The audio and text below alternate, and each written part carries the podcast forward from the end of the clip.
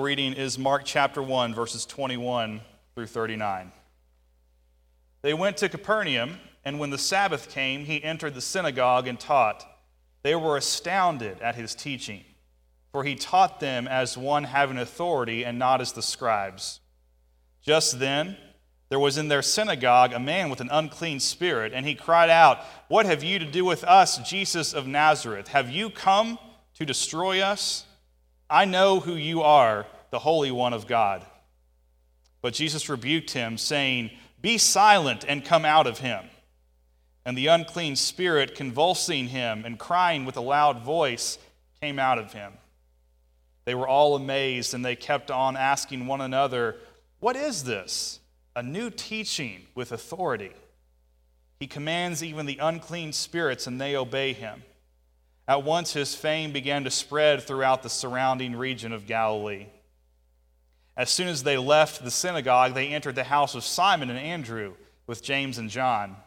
Now, Simon's mother in law was in bed with a fever, and they told him about her at once. He came and took her by the hand and lifted her up. Then the fever left her, and she began to serve them. That evening at sunset, they brought to him all who were sick or possessed with demons and the whole city was gathered around the door. And he cured many who were sick with various diseases and cast out many demons. And he would not permit the demons to speak because they knew him. In the morning, while it was still very dark, he got up and went out to a deserted place, and there he prayed. And Simon and his companions hunted for him. When they found him, they said to him, Everyone is searching for you. He answered, Let us go on to the neighboring towns so that I may proclaim the message there also, for that is what I came out to do. And he went through Galilee, proclaiming the message in their synagogues and casting out demons. The word of God for the people of God. Please be seated.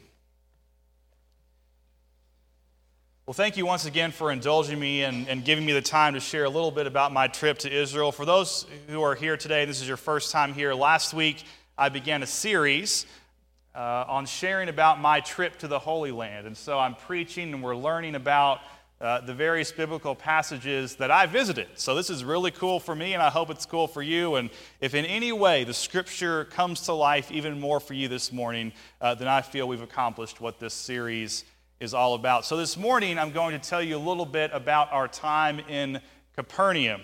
Uh, Capernaum, uh, like last week, was on the Sea of Galilee. Last week we talked about Magdala and some of the surrounding regions. And so today we are talking about Capernaum, uh, which is where our scripture took place today. So all of the scenes you will see uh, have something to do with what we just read. Uh, but real quickly, I got a new clicker, so I'm still learning how to use it. Uh, here we are. once again, we are around the Sea of Galilee, as you can see, and my clicker also has a laser pointer. So you can see right there in the middle of that circle is where Capernaum uh, is located. It's still located. The ancient city is there, the ruins are there. Uh, it's on the northern point of the Sea of Galilee. So that was about as far north as we went uh, during our trip. But there was much to learn um, in this area. One of the most frequent questions that I got uh, about going to the Holy Land was what was the weather like? People want to know what did it feel like. And probably the, the, the best way to illustrate it is think about Arizona or Nevada this time of year. Uh, so maybe not the most pleasant point, but like there, weather can change and it can do some strange things. In fact, the morning that we were at the Dead Sea, one of the hottest places on the planet, it was in the low 70s and there was a cool breeze. They said it was, it was, it was one that felt good uh, compared to the last 20 years when they had gone there. It was well over 100 degrees even in the morning. Uh, when we were at Capernaum, uh, it was over 100 degrees. Um, in fact, a lot of people's phones stopped working. We used our phones primarily for our cameras, and so you know sometimes your phone gets overheated and it says, you know, it's, it's got to stop working, it's got to shut down. Well, that's what happened to some of us. Um, it didn't happen to me, so I was able to get some good pictures there in Capernaum. So uh, thank goodness for Google Pixels, they're good phones.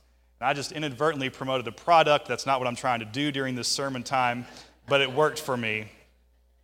So we were in the region of Galilee and we visited the town of Capernaum. You can see that on the sign there. Capernaum, the town of Jesus. Now you will see it says Capernaum. And actually, I believe it's in Arabic.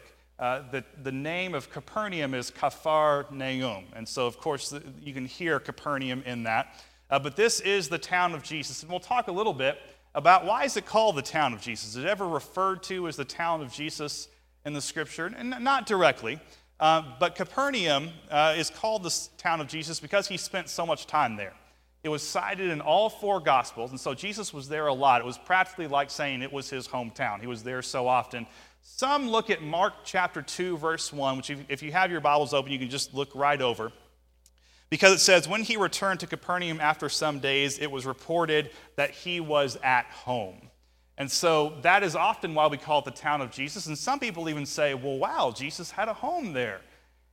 And we're not sure of that. Um, in fact, that kind of contradicts this whole notion that the Son of Man didn't have a place to lay his head. And so uh, we don't know. Probably more than likely, it's called Jesus' hometown because he spent so much time there. He had people there that were like family. And so that's why it is called uh, the town of Jesus. It was really the center of Jesus' public ministry. And so it's not a big place, as most of these ancient cities and towns are. They're not even as big as Black Mountain, and we don't call this a big city. Well, these places were even smaller. Until you got to a place like Jerusalem, most of these towns were very, very small. So that was, of course, the case with Capernaum. But despite its size, it was still a very important city.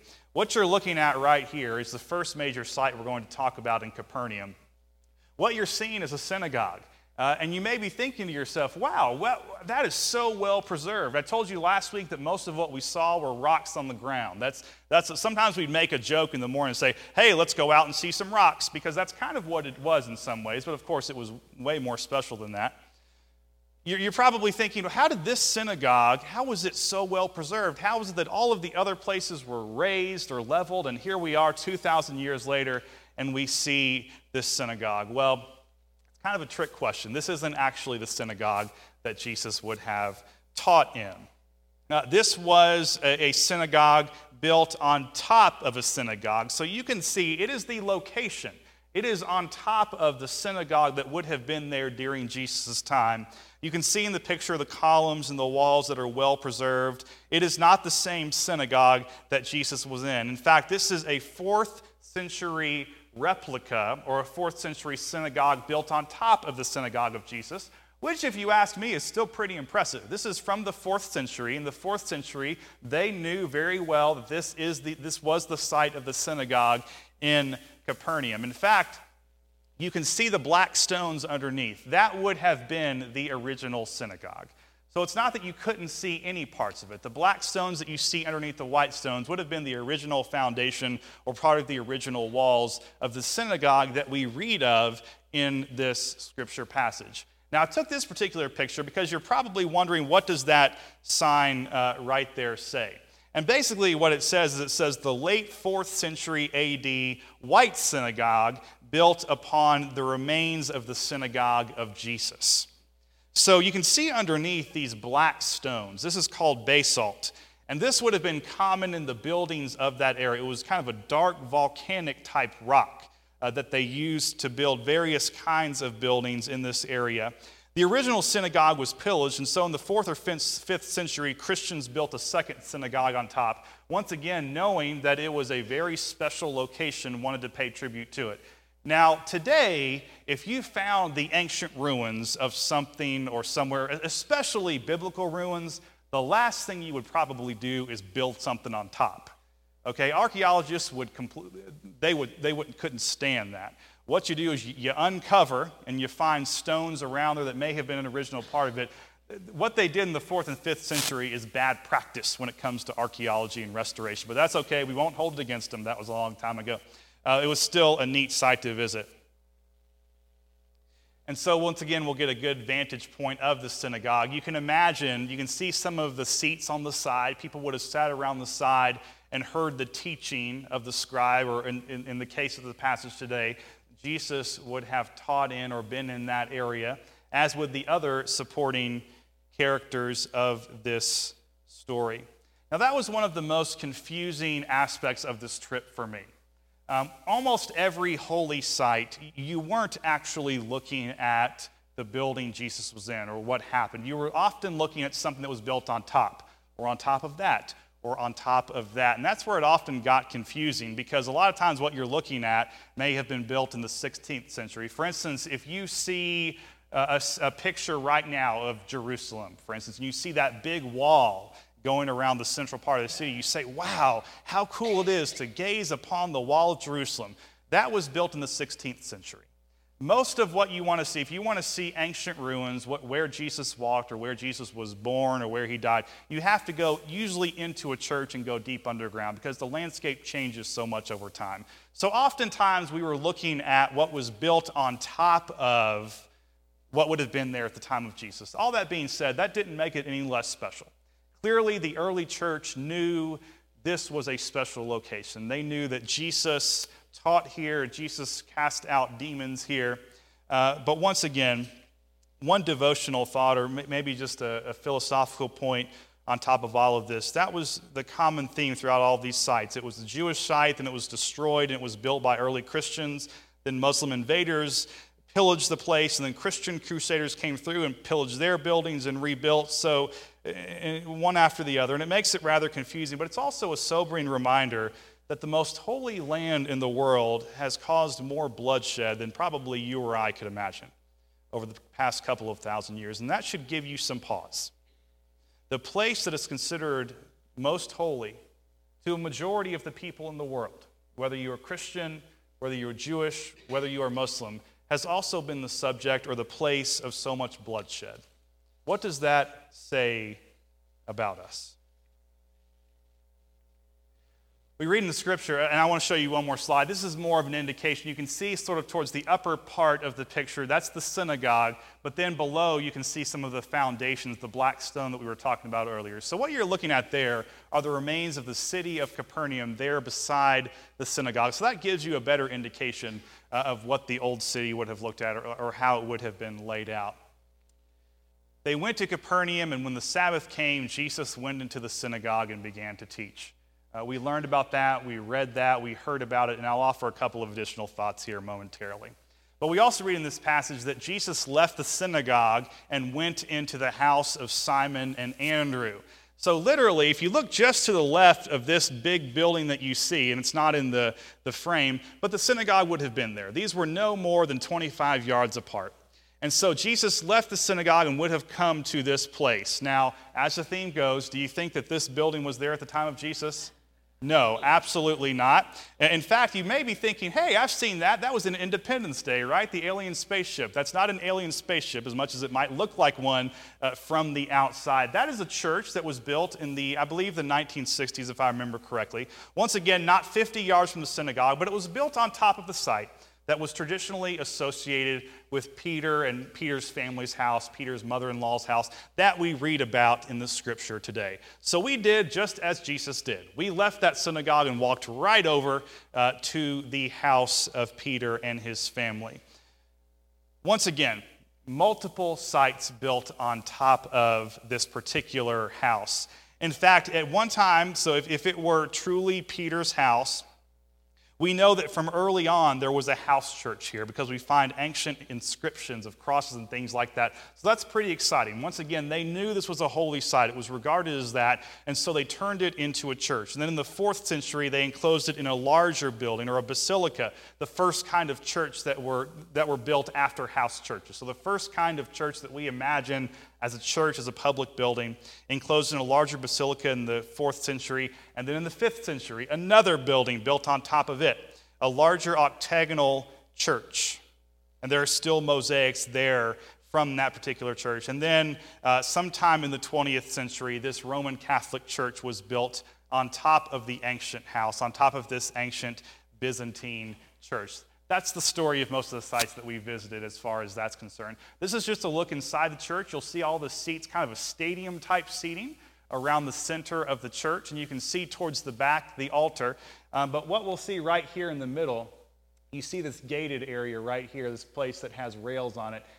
There's a glass window right here, and so you can look down into and past the glass, and you won't be able to tell much from this picture but that's what you see when you look down. So you're seeing the ancient remains of not just a couple of older churches or basilicas, but also uh, what we believe are the remains of Peter's house, the one that Jesus went into after he left the synagogue. And once again, Christians from a very, very, very early point uh, knew this place to be the house of Peter and the house of Peter's family.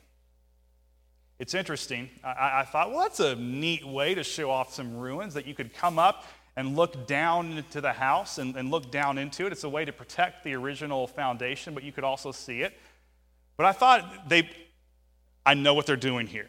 Because if you look over to Mark chapter 2, verse 1, what is the story in your Bible? They lower the paralyzed man down into the house.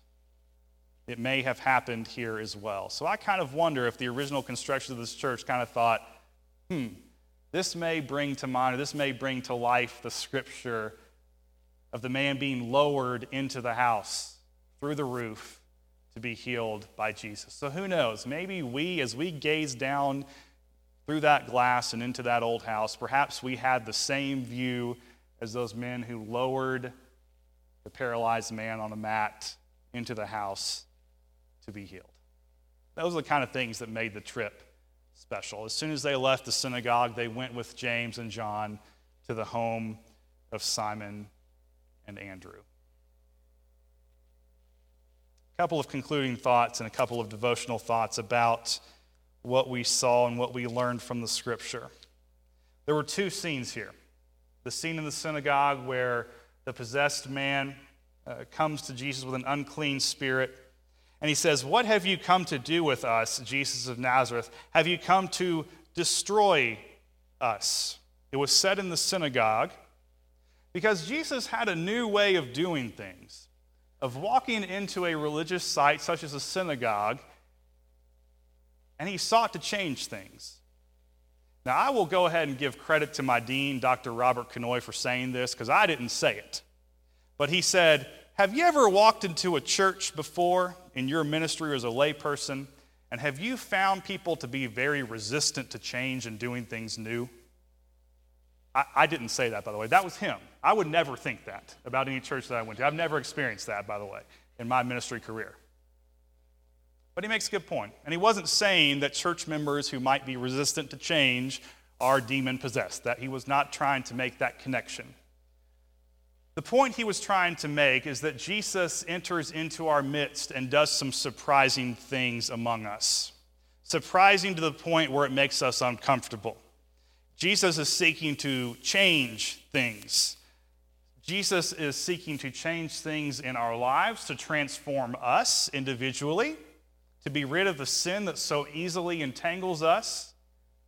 But Jesus also looks to change our places of worship in our churches. Jesus is always calling on us to do new things, to find new ways to share his love. That was an important reminder for us. The way things have always been done is not an indication that they should always stay that way. New things are not necessarily wrong or evil. With Jesus, newness should be expected. That's true of us who are not demon possessed either. I need to hear that as well. I know sometimes when you look at your pastor who's 35 years old and is trying his best to grow a beard and can't quite do it, you think he, makes, he must want all new things. He, he's all about change and doing new things differently. And, and, and some of you who have worked closely with me know sometimes I need to be prodded a little bit to change. Sometimes I'm a little more unwilling to do something new. And you know that because us pastors tend to be selfish and believe we're right all the time. So I need this verse as a reminder that Jesus is doing new things in me and in my ministry and in our church as well. Jesus leaves and enters Simon Peter's house. And Jesus also has an authority over sickness. And so both of these passages speak of the divine power and authority that Jesus has over sickness, over the demons, over the powers of this world that entangle us. And immediately after healing, what does Simon Peter's mother do? She waits on them, she serves them. And so with healing comes service. When we are healed by Jesus, when we are forgiven, and when we are promised eternal life as we walk alongside Him, it is not simply time to sit back and wait for our eternal reward. In this passage, Simon Peter's mother, as soon as she is healed, she begins to serve. The fever left her and she began to serve. Do you, know, do you want to know what the term is for serve? Diakono. Simon Peter's mother, though not called a deacon, did the work of a deacon. She served. We are a congregation healed by Jesus Christ, individually and collectively. We celebrate the healing mercy that Jesus has done in our own lives and as a church. And when we are healed, it is an important reminder that we do not simply sit by and wait for our eternal reward. We are called to serve in the same capacity that Simon Peter's mother in law was served. So there's a few practical ways that you could do that coming up. For instance, in one month, we're having vacation Bible school. As every year, Karen's going to need your help because leading Bible school is just so easy. A couple people can, no, I'm only kidding, by the way. She needs your help, she needs your service. And so, because you have been healed, are you prepared to serve? Are you prepared to offer yourself for the kids in our church and the kids in our community? In a short time, the nominating team will come to you asking if you would like to serve in a particular position. Knowing that you have been healed and forgiven by Jesus Christ, are you prepared to serve? Or are you going to say, well, someone else can do that? I've already done my time. Time for someone else. We're just a short time away from deacon nominations. Have you been healed and called to serve there as well? There are opportunities for service even when not an official appointment of the church, and I want to make sure that is not lost either. Because, yes, there are official ways that you can serve through this congregation, and we always need that, and we need you to be willing to serve in those ways. But there are times when you walk outside these doors, and we will not be looking at you, and we will not be keeping tabs on you, but you will still have a place to serve because you walk out of these doors healed by Jesus, and you will be prepared to serve the least of these amongst you in your family, in your schools, in your places of work, in your neighborhood.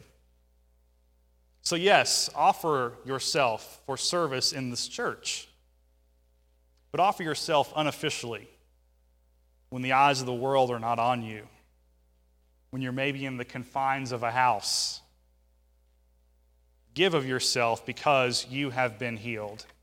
This is a reminder for us today. I hope and pray that the scriptures have come to life for you, and that most importantly, as you celebrate new eternal life in Jesus Christ, that you would always be at the ready to serve. Let's pray together.